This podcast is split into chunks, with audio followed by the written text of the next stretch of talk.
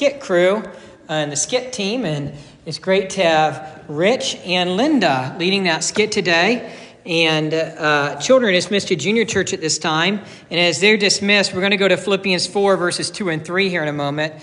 Uh, but I hope you notice, you know, it's the reason they chose that skit is because the focus on missions. A lot of times we have a focus on missions during October. And we see the focus there where they're burned out missionaries struggling and even considering leaving the mission field. And at that point, the one Linda was playing was able to hear about the effect that she made.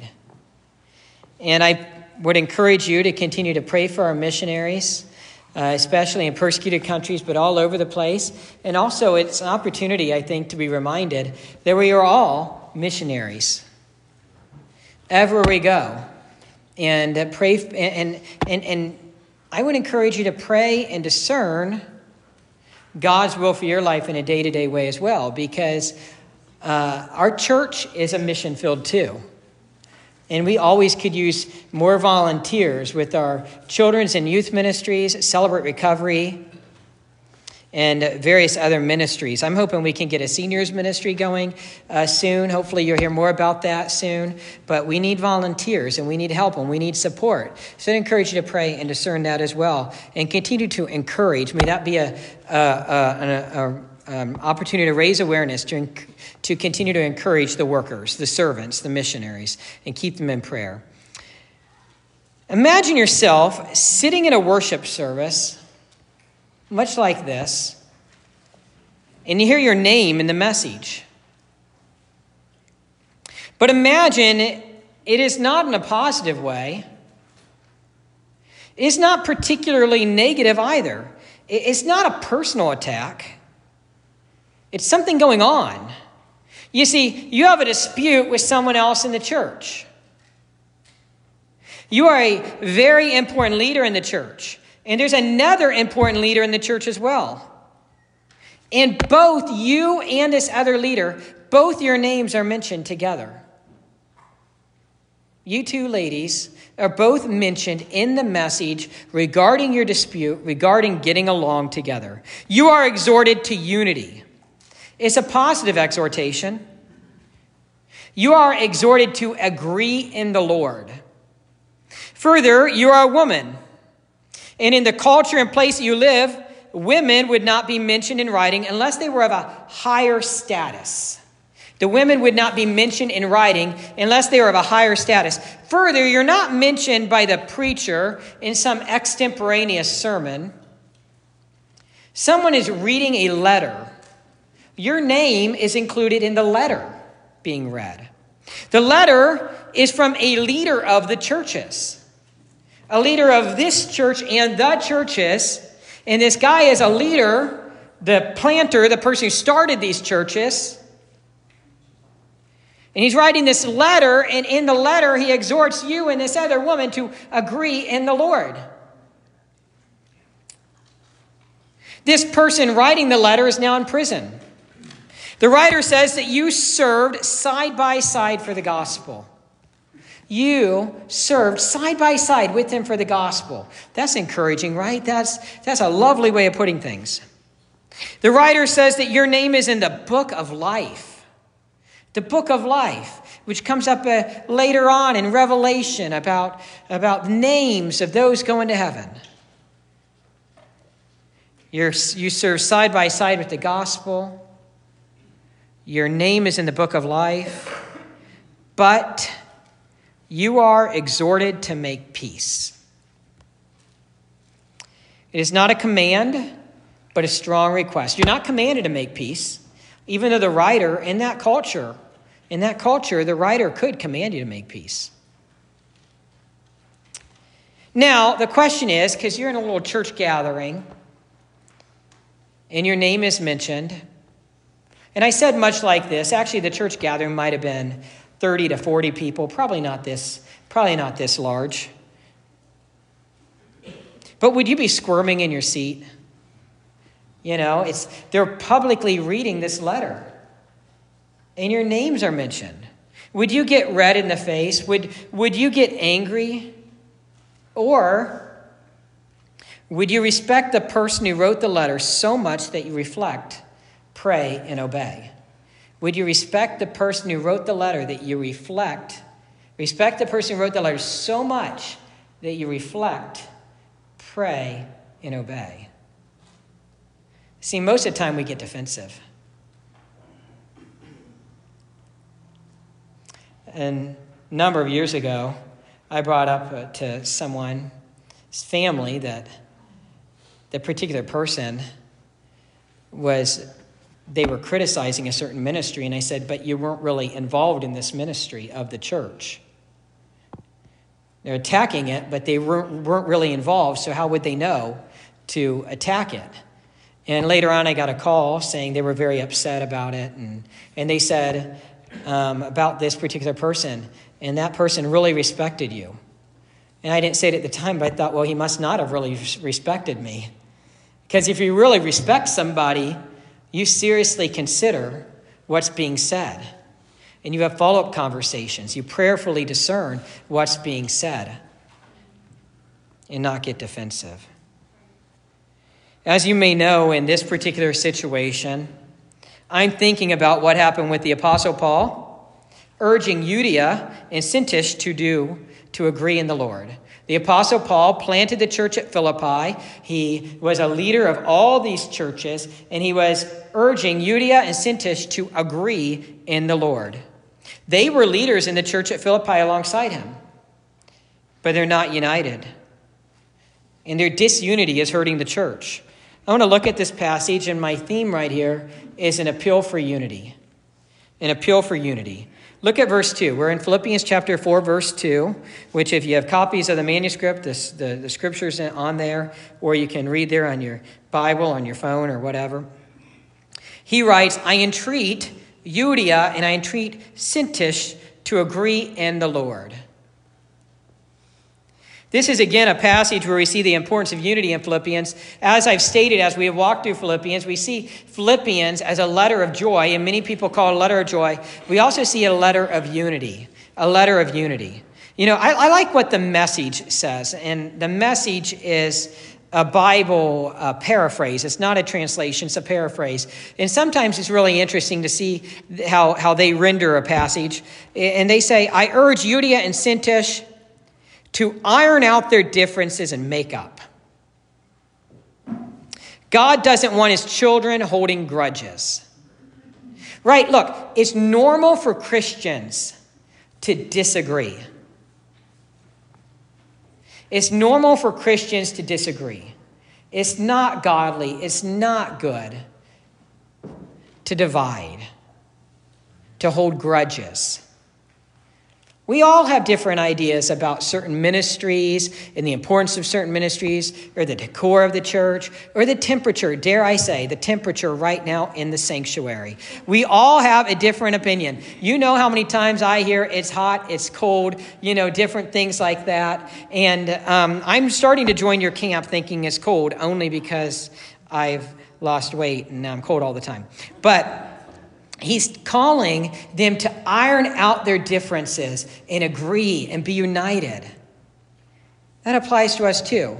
He says, I entreat. If you look at the, the ESV translation, which I'm using, he says, I entreat Euodia and I entreat Syntyche to agree in the Lord. The verb, it's, it's a verb, and if you forget your grammar, that's okay. Verb means it's an action word. It's an action word. To run, to skip, to jump, to hunt. You know, the, the verb entreat could be translated as entreat or encourage or ask or beg or invite or an appeal. An appeal. It has the idea of inviting for help. Again, this isn't a command, it's a strong request. This is an appeal, it's not a command. Now, I, I alluded to this a moment ago. Paul could have commanded, he was an apostle, he had a very authoritative position. He could have commanded. In that culture, which was an honor and shame culture, and way more of a culture of the importance of community and authority and structure and hierarchy, he could have used that to command. We struggle with that today's society, especially in America. There's a really good book. I'm about halfway through, Misreading the Scriptures from the, from the West. Misreading the Scriptures from the West. And it's written from two people who were missionaries overseas. And I've shared some about this already with you. And they bring up different perspectives on the Scriptures that where we make certain applications based on where we live. Whereas if you look at different culture, it's way different. You go to an honor and shame culture, they're going to interpret different things way differently.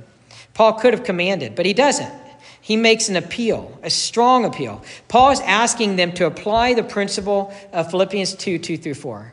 Now, let me remind you Philippians chapter 2, verses 2 through 4 uh, was a passage where Paul exhorted them to consider others more important than themselves and look out for the needs of others before their own. One of my prayer passages. Consider others more important than yourselves. Look out for the needs of others before their own. Paul is asking them to do that, right? Uh, iron out their differences, uh, set things aside, agree, agree in the Lord. We're going to come back to that idea of in the Lord in a moment. And the way to do that is self sacrifice.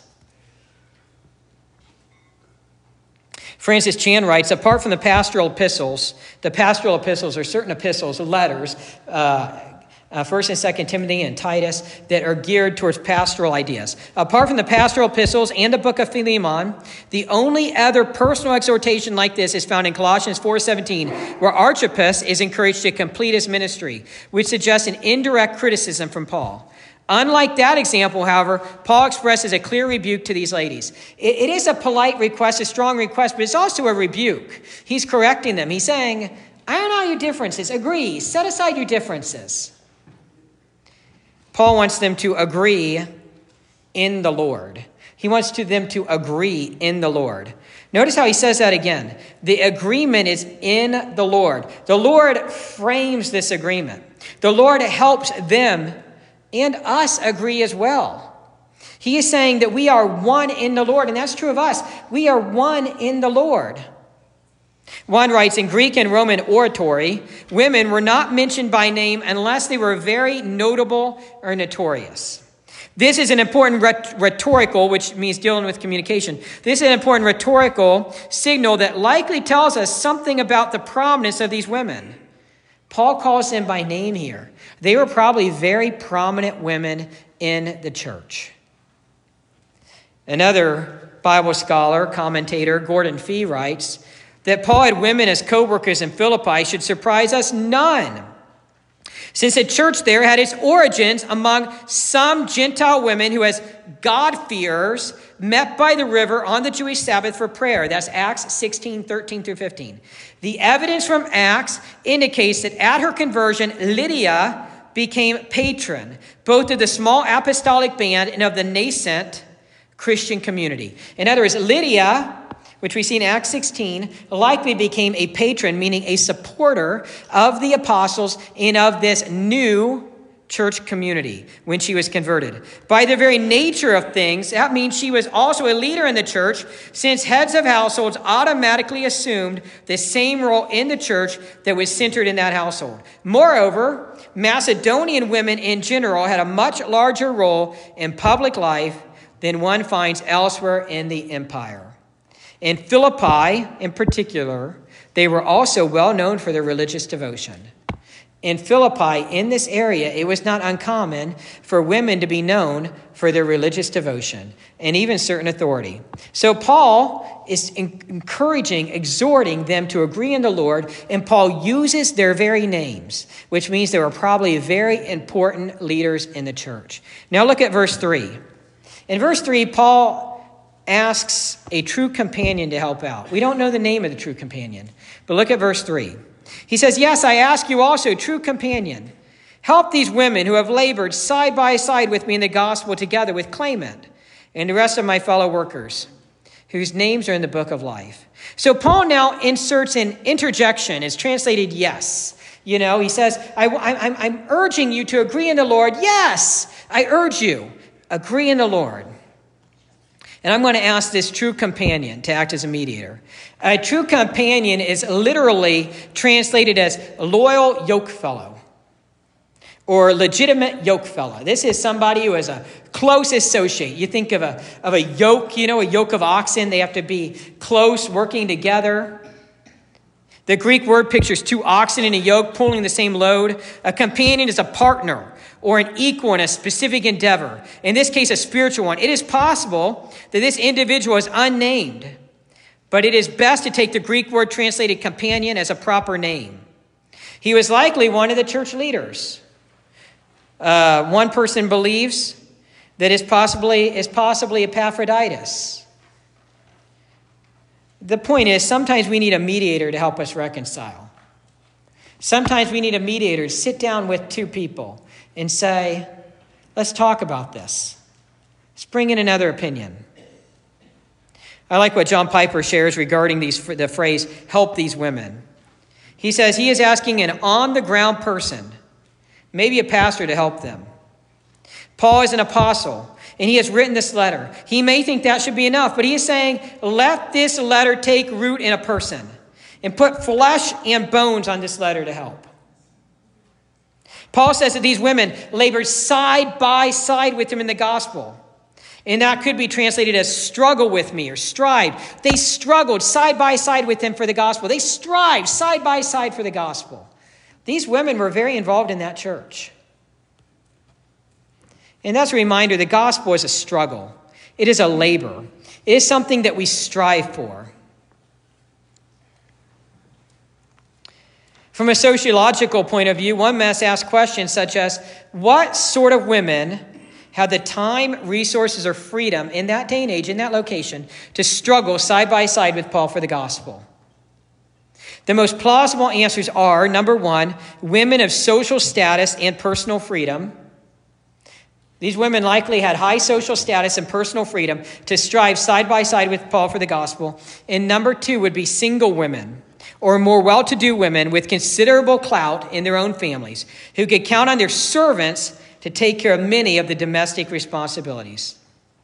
And make no mistake, since Paul does not specify the problem here, and does not even bother to take sides on the quarrel, it is probably the divisive social consequences of this, of this dispute that concern him, not some theological matter. In other words, if this was a theological matter, theology having to do with the doctrine of God, Paul likely would have said point blank, this is who's right, this is who's wrong. We see that in Galatians. We see that in other places. We see that in 1 Timothy. We see that in other places. But he doesn't do that. Paul says these ladies labored side by side with them, and as well as Clement and the rest of the fellow workers. By the way, we don't really know anything else about Clement. He says these workers have names in the book of life. The book of life is a symbolic idea, it's a metaphor of those who have eternal life. Our name gets in the book of life when we accept Christ as our Savior. This is a powerful passage, and it's a very applicable passage about agreement in the Lord, about unity and how important unity was to the Apostle Paul and for the early church. Paul is calling out these ladies who are prominent women, important women, labored side by side. He's saying, I urge you. He's not commanding, he's saying it in a loving way. He's saying it in a really loving way. I urge you to agree. And how do you agree? Agree in the Lord. Let's make some applications. Do we have someone we need to reconcile with? It may not be someone at the church, it could be a family member, a friend. Do we have someone we need to reconcile with? I encourage you to read later on Matthew 18, 15 through 17, and Matthew 5, 23 through 24, and apply those passages to your life this week. Do we, re- do we recognize that we agree in the Lord? We have a bond in the Lord. It's the Lord who unites us together. We agree in unity, bound together by the Lord. Do we need a mediator like the one he calls true companion? There's nothing wrong with that. Oftentimes that happens. We need a mediator to sit down and talk with us. Do we recognize that unity and reconciliation are very important? Do we labor side by side for the gospel? Are we in ministry with others in the body of Christ? Are we in ministry with others in the body of Christ? Some of you have certain limitations, physical or otherwise, and it, it keeps you from being able to serve in the body of Christ. But, but I want to say real quick here there are five purposes in the local church. We see this in Acts, 5, uh, Acts 2 42 through 47. Five purposes in the local church evangelism, discipleship, worship, ministry, and fellowship. And every believer in Christ has those five purposes as well, because you're all part of the church. All of us, if you are in Christ, you are all part of the church. And so I believe all of us here today as much as you're able and capable, are called to evangelism, discipleship, worship, ministry, and fellowship in your life and in the church. And like a cobweb, they're bound together.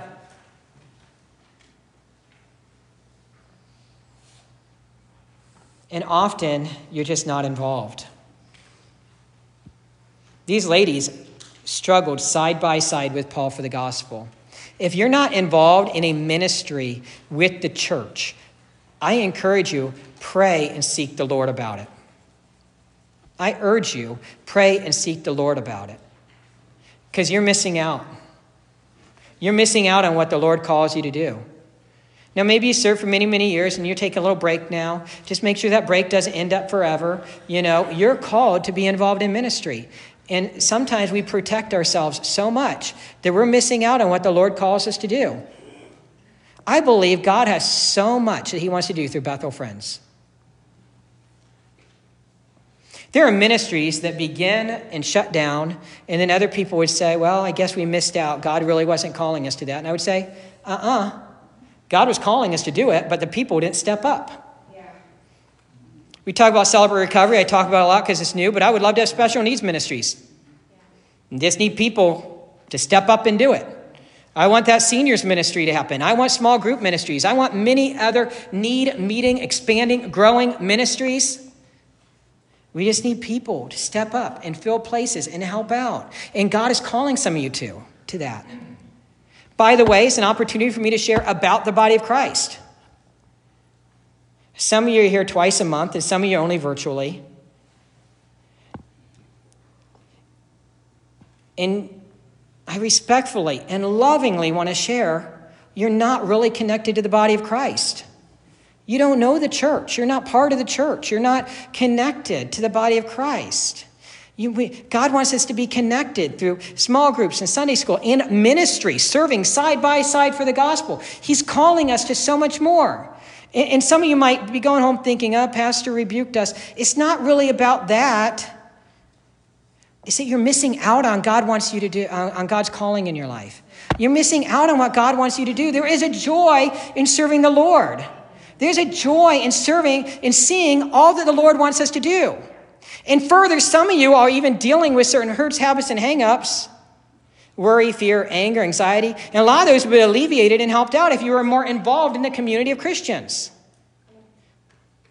Like really involved, like really sharing with one another, really praying for one another, really bearing one another's burdens beyond just your spouse. And I hope that your spouse is your best friend if you're married, and I hope you have close friends that you can share your burdens with and pray for with one another. But we need other men and other women to share with. Uh, Proverbs 27, 17 says, "As iron sharpens iron, so one sharpens another. Ecclesiastes 4.12, a cord of three strands is not easily broken. We need those groups that we are bound together with, and we're striving side by side in ministry, and we're meeting with, and we're praying together, and we're supporting one another, and we're encouraging one another. And when we miss out on that, we're missing out on what God calls us to do. And further, we're hurting the whole church because of that. I believe God has so much He's calling Bethel to be for this community. And sometimes we just give up. I think I've served, I've done it for years, I'm done. And then you tell me things and you express your frustrations and what you're dealing with, or even your concerns about the church. And I'm sitting there pastorally thinking, all right, Lord, how, how much should I really share? How, how direct should I be? I'll quote J.D. Greear, so it's not me being the bad guy pastor of a big church, writer. He said, you know, people will meet with him and they're lament how their children or grandchildren don't come to church. And they'll say, he'll say, they'll say, we raised them in the church. And he'll say, Yeah, but what was your life like Monday through Saturday? Were you active in spiritual disciplines in the home? I would even go further, though. A lot of you lament that your kids don't go to church, but you don't even come to church hardly ever. Let's be direct here. Let's be honest here. If I don't say it, who will? These ladies labored side by side with Paul in the gospel. And as we look at it as a rebuke, Paul is really lovingly encouraging them, exhorting them, agree in the Lord and keep serving, keep laboring. But, but you can't keep laboring because you're in such disunity. God has so much He wants us to do in the church, not just at Bethel, everywhere. Are we in ministry with others in the body of Christ? Last application question right now. Are our names in the book of life? Book of life. Are our names in the book of life? Are you going to heaven? I said in Sunday school, because we're in Matthew chapter 7, verse 1. And I said that I would never condemn somebody because I think when Jesus says do not judge right there, he's actually talking about a condemnation type of judgment. He's obviously not talking about correcting because later in the same chapter he talks about knowing the false prophets by their fruit. So he's obvi- he's talking about condemnation, sending saying you're going to hell. You know, I would never, even if I knew somebody rejected Christ, I'm not going to stand up at their funeral and say they're in hell right now. I don't know their last moments. I don't know their last week. I only know, you know, what I knew. I don't know if God convicted them. They're a sinner in need of a Savior and they accepted Christ right before something happened. I don't know. I would never condemn somebody in that way. At the same time, the opposite is also true. I never really know who are truly saved, who, are tr- who truly belong to Christ. And my prayer, even for myself, is every day, Lord, help me persevering in the faith. Perseverance, staying true to the Lord until your dying day, shows that you really belong to Jesus. Staying true to Jesus as your Lord and Savior till your dying day really shows that you belong to King Jesus. There's too many that backslide, even in their older years. There's too many that fall away.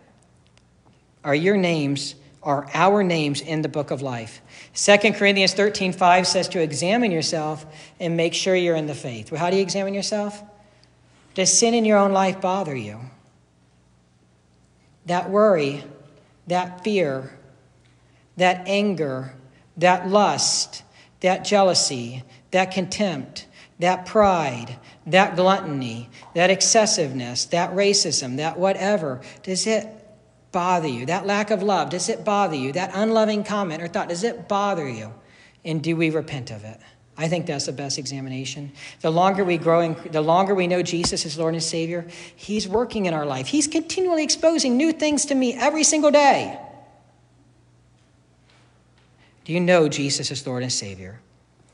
I'm going to lead us in a prayer right now, and then we're going to have a song which is going to be just played. It's a beautiful song, uh, "Come Thou Fount," "Come Thou Fount," and that's a song for you to meditate on, contem- you know, contemplate on these questions or whatever else the Holy Spirit convicts you. And the altars are open, and um, we'll have people up here to even pray with you. And you can come forward to the altars during this song. You don't need to wait for the closing song. You can come forward to the altars even right here during Glorious Day. And then as we begin Glorious Day, the altars are open. And we'd love to come to pray with you. We'd love for you to come forward so we can pray with you. It's a joy and a pleasure and a blessing to pray with others. So if you feel like I don't want to come forward, I don't want to be a burden or anything like that, that's not true. You're not a burden, it's a blessing. It's a blessing to pray with others. Let's pray. Dearly Father, you are the font of every blessing. And so, Lord God, I thank you for this example in Philippians chapter 4, verses 2 through 3, of Paul urging these two ladies to agree in the Lord, to agree in the Lord. Lord God, I pray that you continue to uh, bond us together in love, that, that we at Bethel Friends will be a united body of Christ. And I pray these application questions help us to strive together side by side for the gospel at Bethel Friends. Help us to, anybody who has an issue with somebody else, help us to work it out so that we are united. It may not be with somebody in the church, it could be a, another friend or coworker, or family member. And Lord God, help us all to continue to grow in the grace and knowledge of you our Lord and Savior. To you be the glory forever and ever. I pray this in Jesus' name. Amen. Go ahead and start that song, Billy.